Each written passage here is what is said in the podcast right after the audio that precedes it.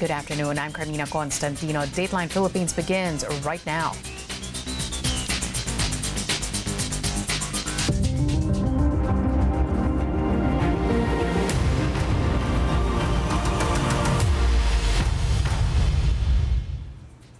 Thanks for joining us. And to all of you watching us via Facebook, glad you could join us as well. The head of biotechnology firm BioNTech, hopeful they'll have a surprise Christmas present for the world in desperate need for a COVID 19 vaccine. We'll get to that later. But first, the COVID 19 crisis in the U.S. hits yet another horrific milestone as deaths breach the 250,000 mark. The U.S. death toll now at 250,140, while infections near 11.5 million both the worst in the world. The Midwest has become the new epicenter in the U.S. Government officials in at least 18 states have issued sweeping new measures this month to help slow the spread of the virus. Worldwide, COVID 19 cases have topped 56.1 million, while 1.3 million have died since the disease emerged in Wuhan, China late last year. Immunization against COVID 19 may begin in the U.S. this year as drug makers Pfizer and Moderna prepare for the authorization and distribution of their vaccines in the coming weeks. U.S. officials say states and territories can start distributing the vaccines within 24 hours of receiving regulatory authorization. You know, the EUA may be approved in the middle of December or so, and by the time the vaccine starts to be laid out, you may, as an individual, only have access to the vaccine in a month and a half or two months.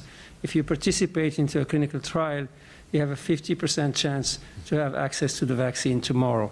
With over a thousand people perishing per day, uh, we want to. We, we, our mission at Operation Warp Speed is about saving lives. Every hour, every day matters, and so we're going to work to try to minimize that any type of delay there. Officials say around 40 million doses of Pfizer and Moderna's vaccines will be available by the end of the year. The two vaccines require two shots about four weeks apart. BioNTech says it's possible its vaccine against COVID 19 will be rolled out in the U.S. and Europe in time for Christmas. See, according to the company, its vaccine's efficacy is consistent across ages and ethnicities. More in this report. Pfizer and BioNTech's vaccine for COVID 19 could have deliveries start before Christmas. BioNTech's CEO Uğur Şahin said in an interview with Reuters on Wednesday that doses of the drug maker's promising coronavirus vaccine could be made available next month, pending regulatory approval from the U.S. Food and Drug Administration. Uh, if everything goes well, we could start to to uh, to supply the vaccines to Europe and the United States in the second half of December and and you can see that of course as a christmas present uh, but uh, but it is of course of course of course uh, most important to address all the questions and to good to get the approval first Şahin said U.S. emergency use authorization would be applied for on Friday. An FDA advisory committee tentatively plans to meet December 8th through 10th to discuss the vaccine, a source familiar with the situation said, though the dates could change. Pfizer and BioNTech said Wednesday that final trial results of their vaccine showed it had a 95% success rate and no serious side effects.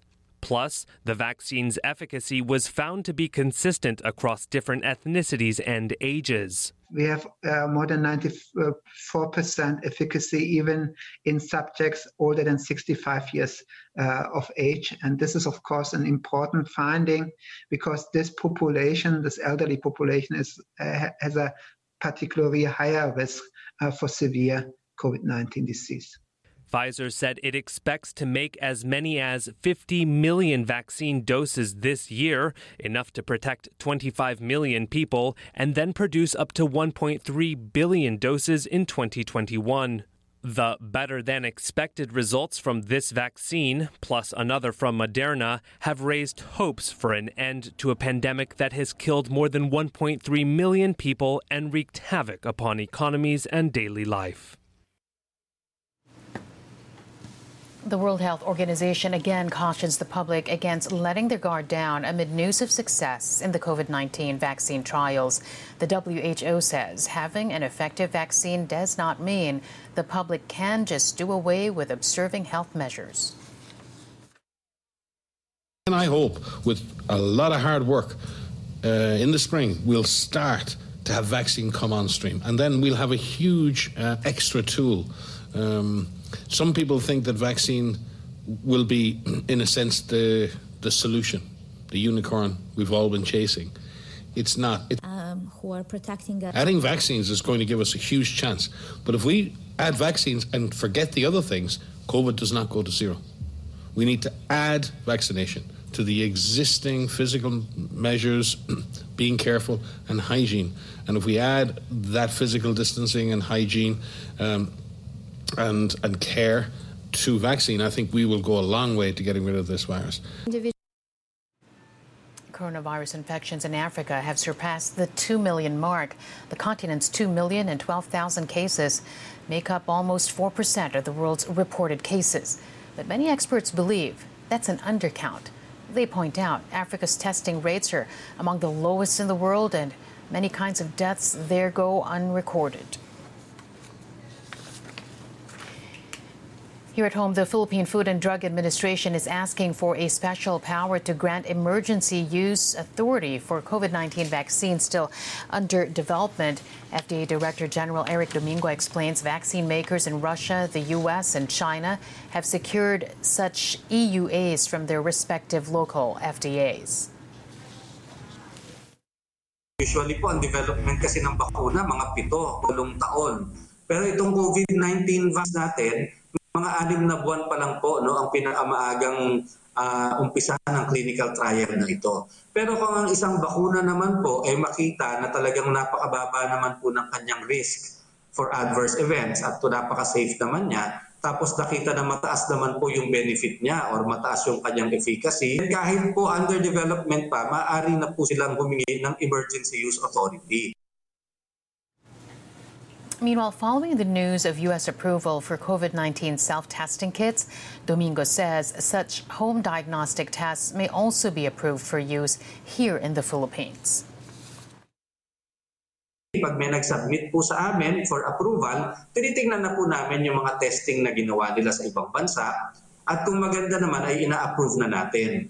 Pagkatapos po, nire-refer namin siya sa RITM para i-validate para i-check kung yung kiniklaim po niya na uh, reliability at accuracy ng test ay totoo at tama. At kapag maganda naman po ito at pumasa naman din po sa panuntunan ng FDA at saka ng RITM, then maaari po siyang bilhin na ng gobyerno at maaari pong gamitin para sa ating mga public health programs.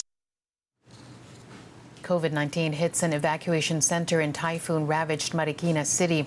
Marikina Mayor Marcelino Teodoro says one evacuee has been placed under quarantine after testing positive for the coronavirus. The family members of the patient are now also in isolation despite testing negative. Thousands of Marikina residents remain in evacuation centers after Typhoon Ulysses caused major flooding in the area. Nationwide, COVID 19 has already infected some 412,000 Filipinos. Of that number, over 29,400 are considered active cases. Nearly 7,800 have died, while more than 374,600 have recovered. The estimated damage to agriculture from the last three storms that hit the country is now pegged at 12.3 billion pesos, the most affected crop being rice. Agriculture Secretary William Dar says while there is enough supply until the end of the year, the government may have to import next year to be able to meet its target rice sufficiency level. With the typhoon damages now, that could go down to uh, bring us back to almost uh, uh, 89 uh, percent to 90 percent. When you are only able to produce 90 percent of your uh, uh, requirement sa rice, then you always have to import the rest of yeah. that. More importation for 2021. Yes, that's a given because we we are not able to produce yet 100% of our requirements. Yeah. And that's why every step of the way, we have now to put in place uh, For example, uh, let me give you uh, one example that we need to sustain for the longer term. Yung we still have 1.2 million hectares of rice needing uh, development of national irrigation systems. Yes. Without that, I cannot see happening na ma-produce natin lahat yung pagkain natin. Meanwhile, the agency is also ready to distribute 8 billion pesos worth of inputs, including seeds, fertilizers, livestock, and fingerlings to affected farmers and fishermen. Those who are entitled to insurance indemnification will also receive around 15,000 pesos each. Over in Central America, the death toll from Hurricane Iota climbs to at least 25. More than 200,000 people across the region were also displaced. The storm was the strongest on record to ever hit Nicaragua. It triggered flash floods in areas already waterlogged with rain due to Hurricane Eta, which struck about two weeks ago. Aside from Nicaragua, the Honduras is also struggling to cope with devastating floods after dozens of rivers and streams burst their banks. Helping typhoon victims should not be a competition. That's according to Vice President Leni Robredo after President Duterte berated her for allegedly misleading the public over his supposed absence during the government's disaster response to Typhoon Ulysses. Robredo says she and her team did what they could to fill gaps in government's efforts. She also points out her resources are no match compared to the president's. Talagang hindi ako makapaniwala na yung ang pagtingin niya kompetisyon. Kasi sa akin, bakit naman ako makikipagkompetisyon sa Pangulo? Yung buong bürokrasya nasa kanya, yung lahat na kapangyarihan nasa kanya, yung lahat na resources ng gobyerno nasa kanya. Kami nga outside ako Lambo, sumusubok lang kaming gumawa kung ano yung makakaya namin gawin. Paano, paano ko naman mapapantayan? Paano ko mapapantayan yung kakayahan ng Pangulo? Presidential spokesman Harry Roque says the president or President Duterte will not apologize after two of his aides fed him the wrong information about Robredo's use uh, of a government aircraft to bring aid to storm-hit Catanduanes. Roque also insists the president has basis for his tirades against the vice president. He says the hashtag calling out Duterte's supposed absence in relief ops trended following Robredo's tweets that seemed to show she was in charge of the relief operations. In business now, Boeing 737 MAX jets are set to fly the skies again after the U.S. lifted their 20 month old flight ban. In its decision, the Federal Aviation Administration detailed software upgrades and training changes Boeing must make in order to resume commercial flights. Sources say Boeing will be running a 24 hour war room when flights resume to monitor all MAX flights for potential problems. Boeing 737 MAX jets were grounded after two separate crashes killed 346 people in a span of five months. The tragic incidents triggered investigations worldwide and cost Boeing some $20 billion. The lifting of the ban marks a victory for Boeing, but families of the crash victims are denouncing the decision. We're fighting for for our families and for public safety and we're putting our voice out there about Boeing and the FAA um, and their safety culture and how they put profits before human safety. All in all, everybody's bottom line is to assure that this tragic event does not happen to somebody else, another family, another human being. Nobody deserves to go through this kind of grief and this sorrow and pain when it could be prevented.